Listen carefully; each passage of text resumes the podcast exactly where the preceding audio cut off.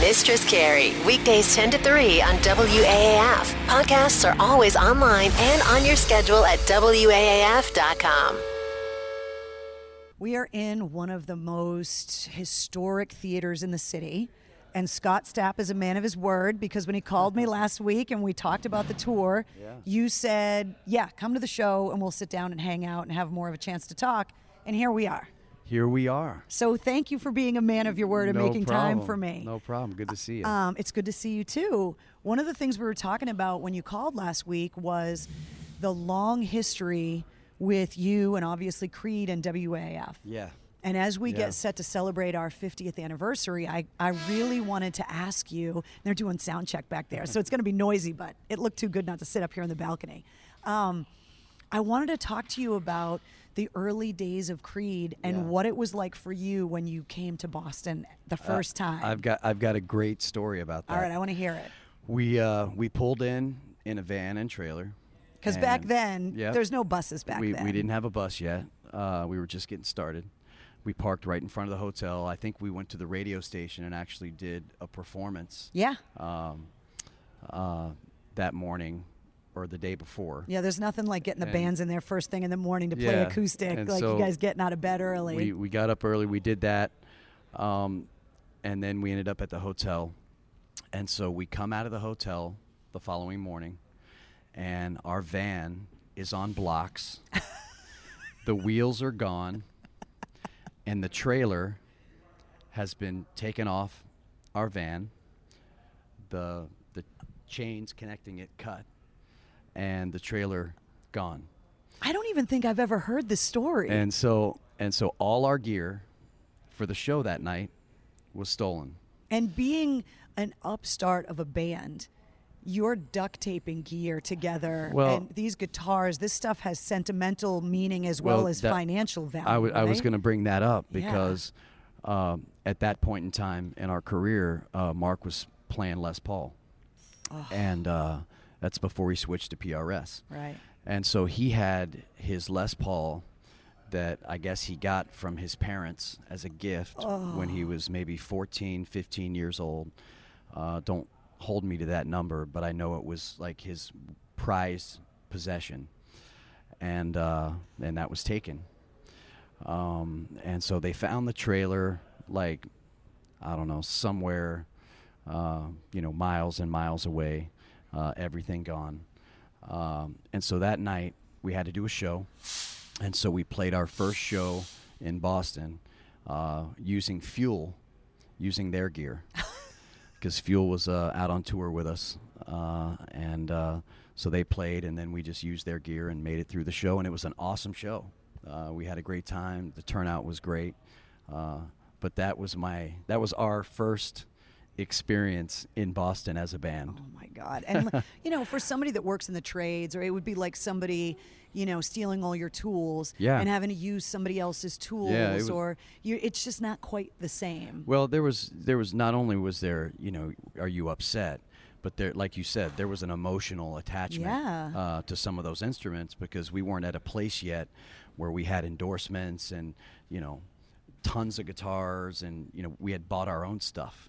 And so this was stuff that we had purchased with our own money or, or gotten as a gift as a child.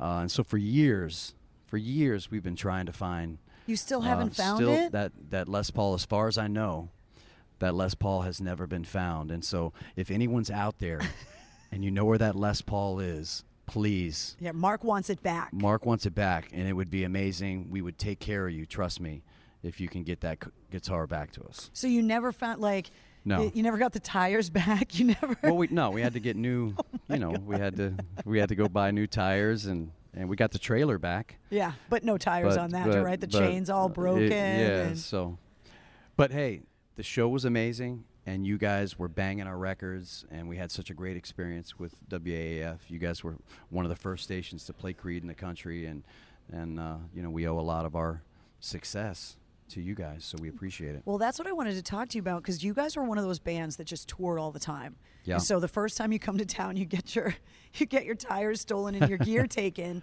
But as the airplay kept going, not just here in Boston, but as the band began to grow, Right.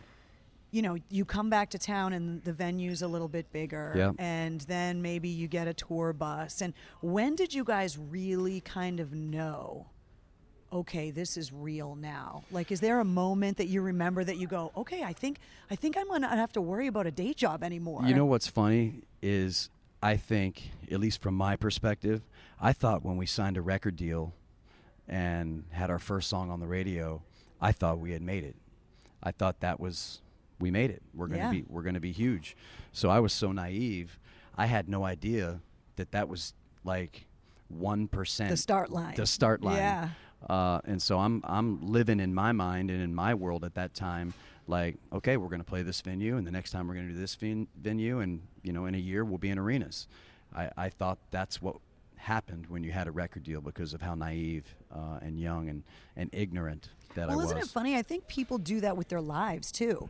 You know, is I think people think that by the time you hit a certain age, you're going to have a certain milestone, and you start planning your life out. And you know, it's always funny that it's like, why did you waste the time making the plans? It's never going to quite go how you planned it. Yeah, well, it, it it actually did with Creed. Yeah, You know what I mean? So Yeah. so it's like which is very rare. very very rare i mean no, i know that now in Right. hindsight you know looking back but it was extremely rare uh, and uh, you know to be you know playing in arenas uh, within two years of our first record uh, was an anomaly you know that doesn't happen um, and so you know looking back it's it, you know all our dreams were coming true and they were coming true quick Yeah, and sometimes the quickness can be great and a really fun ride, but also scary and dangerous and can lead to, you know, a big fall too. Yeah, it, it was a lot of fun. I Yeah. mean, we had a blast. Oh, I We- remember some of those shows yeah, back in the yeah, day. Yeah, we we had a blast, and uh,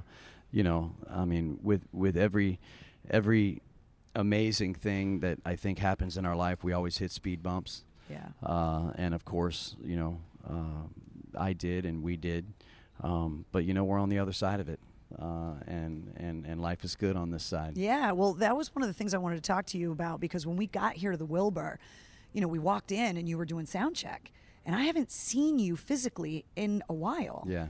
And I walked in and I said, "Oh my God, he looks great." Well, thank you. And you know, last week when we talked, you were like, "My voice is in better shape than it's ever been. Yep. Physically, I'm feeling better." Yeah. And so, knowing the hardships and knowing everything that you've gone through, which is all in this record, yeah. that to see you and be like, "Wow, no kidding, he's done the work." Yeah, I've definitely, uh, you know, put in the work. I mean, it, it takes work to change your life. Uh, it, it, it takes a commitment and a daily commitment. Um, and for me, what made it something that I could accomplish was looking at it. I've just got to do it today and not worry about tomorrow and not live in the past. Just focus on today and do what I have to do today. And then just wake up the next day and start all over. Uh, and then those 24 hour periods started adding up. Um, and here I am five years later, and, and uh, you know, new record, um, you know, and, and all that's coming with that, and, and just a complete change in, in my, my mind, my body, my spirit, and my life. And uh, so I'm very fortunate. I wanted to ask you about the process of it all because I spend a lot of my time off the radio Yeah. working with veterans Yeah. and dealing with um, the suicide epidemic and the post traumatic stress and the Mm-hmm. Depression and the substance abuse. Yeah. And a lot of the things that you've been tackling are the same thing that those guys are tackling as well. Mm-hmm. And unfortunately, a lot of the time, the stories don't end positively Right. in in the rock world and in the music world as we all are very well aware but also with those guys so i really wanted to ask you because you've done the work Yeah. you know is there some advice or something i i just really want to kind of have you talk about what really worked for you Yeah. to hopefully be inspirational to somebody or some of the Right. people that I work with and to kind of be able to give what can I say? What advice can I give? What help can I give? Yeah, I mean, the first thing is is that you have to be willing to seek help, and you can't do it on your own. Uh, so you can't suffer in silence and think that you can, you know, white knuckle it and and get through it on your own. Um, and so you you you've got to seek help. you've got to get professional help.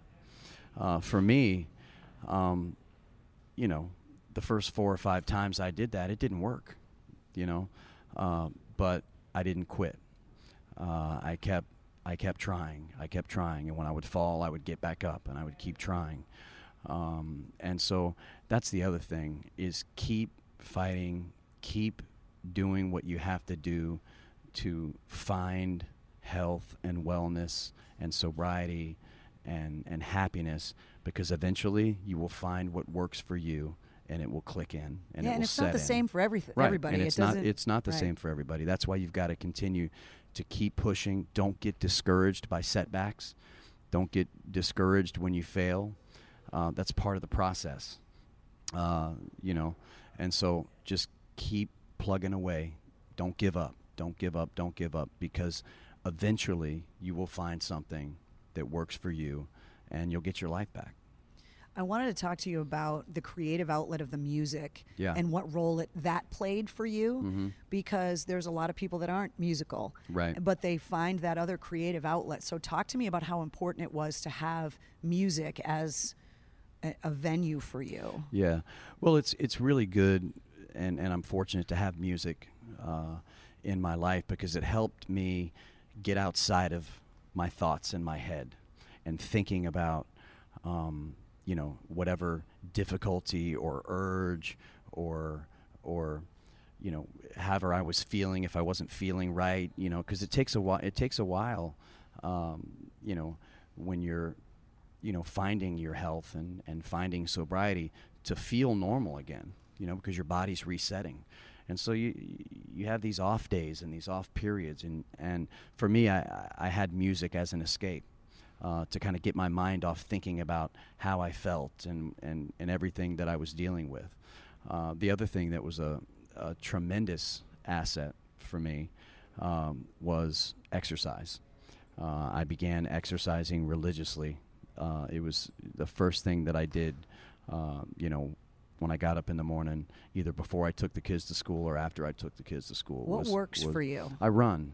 I run. okay I'm we a need runner. To, we need to talk about this because i just ran the boston marathon okay? Awesome. Awesome. um, that runner's high yeah, it's great.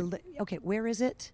Because I haven't found it. I trained for the marathon. I ran all winter in the cold in Wow. Boston. Wow. I did the 26.2, the most illustrious and historic marathon. I got little glimmers of it, Yeah. but I never got to live in that high for any length of time. Well, Most no, of the time, I was just miserable. Yeah, well, I mean, it's it's not it's not something that you live in for a period of time. It, it it's it's Do you just, get it for longer than a mile? Uh, no. I mean, Okay. I mean, literally, it's it's seconds. Uh, Okay. You know what I mean? And and for me, I, I, I don't get it all the time. Um, but it just became for me about creating new positive habits in order to make lifestyle changes and changes that are permanent in your life. You have to do a new routine, stick to it, and put time and stick with it because you have to you have to retrain your mind and body. Uh, and so that's what I did, and I was so fortunate, you know, to have my wife and my family. You've been very, very know. open about the role that she played oh, in absolutely, all of this. absolutely. I, I I say it all the time. She's my Sharon Osbourne. Uh, you know, um, and so her love and her her commitment to to me and our family, um, and you know, even her strength uh, in in in having to to at one point say to me, "Hey, it's it's me or the kids, or continue what you're doing," and that was really my bottom.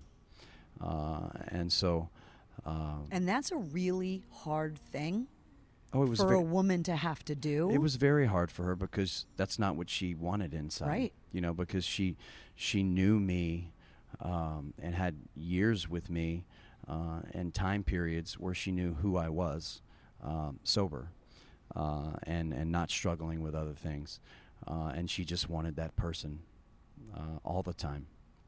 Uh, and so, you know, it's good to have strong people in your life, people that, that sharpen you, um, that hold you accountable, uh, and that sometimes, when necessary, give you tough love. Um, and that was definitely something that she's been so amazing uh, and, and just really demonstrated to me what a true friend is uh, and, and what true love is. Because a true friend and true love, they don't abandon you during the most difficult times. They rally around you, they stick by you, they go through it, they're there. And she showed me that. And uh, so, again, you find out who your real friends are and people who truly care about you when you're going through a difficult time. Uh, and that really made it, you know, glaringly obvious to me uh, about the depth of her love for me. And I'm just, I love her so much for that. When you look back at, at everything that's happened and now, you know, you've taken all that life experience Yeah. and you pour it into the space between the shadows. Right? Having gone through what you went through so publicly Yeah. and you basically became the the joke or the punchline you became the punching bag i mean you know you couldn't get away from yourself in the media and i'm sure your family couldn't either for a time. I, I mean, you know, people oftentimes, um, you know, they don't know how to respond to something they don't understand. yeah Um, and and also people assume that when you're successful uh, and you're in the public eye, that life is perfect and you have everything you want. Um, and you know, mental health issues and addiction and alcoholism they don't discriminate. right It doesn't matter what your position in life is. people whether, are learning that now more yeah, than ever and now and now it's a part of the conversation, um, and so, you know, it's it's just something that you know. You put yourself out there, and that's part of what being in the public eye that comes with it. Uh, you know, you get the adulation, you get the praise, um, and you know, and then you get the other side.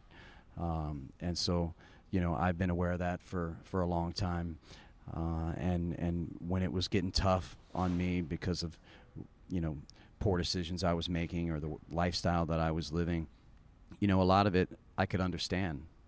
You know what I mean? So it didn't. Yeah. It didn't. Um, it, it, wasn't like a. Of course, it wasn't a shock to me. Um, you know, but the conversation's changing, uh, and and people understand, and I just hope that now, that I can be an advocate for those, uh, that I can use my experience, um, and what I've learned, uh, and in getting to the place I am in my life now, to help other people, uh, and and that's really what inspired the song "Purpose for Pain." Uh, was finding a purpose for it all. Yeah. You know, taking these messes um, and turning it into a message, um, and uh, and that really is is a change within your your perception and view of your past uh, and your experiences, uh, because it eliminates any guilt, any shame, um, any embarrassment, because now you have something that is an asset for an asset and a tool for you to help someone else uh, who's suffering or struggling because you've been there. Uh, and so, you know, um, I, I am just glad that that you know I'm here now, but also have this perception change uh, and can take my experience uh, and share it with others and, and hopefully encourage them uh, and help them find the light. when it comes to the new album and you're working on these songs was there ever a part of you that was like I just don't even want to put it out there for it to even be criticized. Was there a part of you that was just like, I'm just not going to re- I'm going to write this music for me. I'm not going to release this music, or were you so driven with with this message that you were just like, no, I, I I'm putting it out there. Were you hesitant at all? No, there was no hesitation. I, I, I don't think that's a part of my personality. You know, when I, when I started writing music, um, my goal was always to write songs and write music that connected with people. Um, and so that that decision um, was made in me, you know, before we ever even had a record deal, um, before anyone had ever even heard of Creed. Um, that you know I was going to bare my soul and put it out there. That's how I create. That's how I write. Um, and so I never even thought of that. Those thoughts never even uh, entered my mind because I really feel like from day one in my career, from my first album, uh, I laid it out there. Uh, you know, I think when you come out with a song like My Own Prison, I think that kind of sets the tone for the type of writer that you are uh, and where you pull from. Uh, and so, you know, this record is, is, is no different. Where is the weirdest place you've come in contact with your own music? I've had bands tell me they've walked into karaoke bars and had people performing it, or you got into an elevator and you heard an instrumental version. Like, Yeah. where have you bumped into your own music that was just weird? Uh, I mean, I wouldn't say weird. I mean, I've heard it in all those scenarios. yeah. Um, I, I think the coolest thing was I was bowling with my kids, and it was like a um, midnight bowling or whatever, where the, the lane, where the lane, where the lanes stuff? are dark. Yeah. But they had they had big screens that were playing that were playing music and music videos, um, and so my son and my daughter are bowling, and then all of a sudden, boom, either my sacrifice or higher video comes up on the screen, and my kids are like, "Dad, it's you," and and they had never seen those those videos, and uh, so it was that was a cool experience, uh, and so it wasn't weird, but it was cool. When you look back at those videos, I mean, there was a time when MTV played videos. They just Yeah. had their big, you know, 38th anniversary of MTV or whatever. There was a time where just MTV, I know kids, it's a hard to imagine MTV used to just play videos all the time. Right. But there was a time where people were throwing exorbitant amounts of money at Yeah. these videos. And Uh-huh. Creed had some of those big award winning, massive set videos. Yeah. Is there a time that you look back and go, we spent so much money? You, you know, I do think that, um, but it was a different business at the time. Yeah. You know, CDs were sold, uh, and people were buying CDs, so the budgets were much bigger because you had that whole revenue stream. Right. Um, and so, but yeah, looking back, um, I mean, when you have MTV and VH1, it, it was it was such a great way to get your music out there. You wanted to make the best presentation that you possibly could, um, and so we were fortunate to have a label that that you know was behind us uh, Right. and that invested in us uh, to to present that. You've spent a lot of time in Boston getting your gear stolen, playing playing every venue. Yeah. But have you had a chance to really kind of take some time to enjoy the city? And what are the things you love to do when you're here? I, I've been here quite a bit uh, over the years, not working. Yeah. uh, and I love the city, uh, and I love going to sports games. Yeah. You know what I mean? So if it's an NFL game or a Major League Baseball Yeah, game, we, we have an NFL uh, team. Yeah, you, you, do. You have an NFL team, and, and you have a baseball team, and you, you have a basketball team. Oh, we and got you 'em have all. A, you have a hockey team. Yeah. That that's what I love most uh, about this city, uh, is the passion for Yeah. the sports. Uh, when you go to a uh, any professional sport here in Boston, it's like no other experience in the Yeah. world, and so that's what I like to do when I'm here. We like to talk trash about it too. Yeah, You gotta get in that, there That's the Boston. That's the Boston attitude. Yeah, man. that's right. I like it. Yeah, and and and you know, being a a, a Florida guy and now a Nashville guy, right? Yeah. yeah. You know, the the mindset's a little more relaxed. Some people can say we're a little abrasive and too in your face, but you seem to have always kind of liked it. I mean, I, in my youth, when I you know, years ago, I was very abrasive, uh, and so I, I could totally identify with the Yeah. with the the, the Boston attitude. Yeah. uh, but I've I've mellowed out much more, uh, in you know as I've gotten older, and and uh, and I like just I like peace and, and everything to be chill, and I kind of let that animal out uh, when I'm on stage. Yeah, it's a good place to do it. Yeah. And a lot of a lot of musicians say that that they like to just kind of exercise the demons up there Yeah. and then you can Yeah. just Yeah. Well, before I let you go, uh, our big 50th anniversary is coming up next Awesome. year. And so I wanted to know if there was, you know, a, a, a show that you guys played for us, or if there was some positive memory of your gear not getting stolen. that that in the 50 years of WAAF, when you look back at all the times you've come through town, like Right. like add to that 50th anniversary memory box of Well, I tell you, I mean, without AAF, um, you know, Creed, it could easily be said that Creed would not have had the success that it had. Um, you guys were one of the first stations, big stations that mattered, uh, that other stations emulate and copy around the country.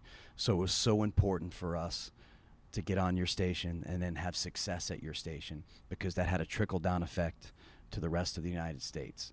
Um, and so that's one amazing memory because I, I remember we were so pumped when you guys added our song. We were like, no way, we're on AAF. Oh my God.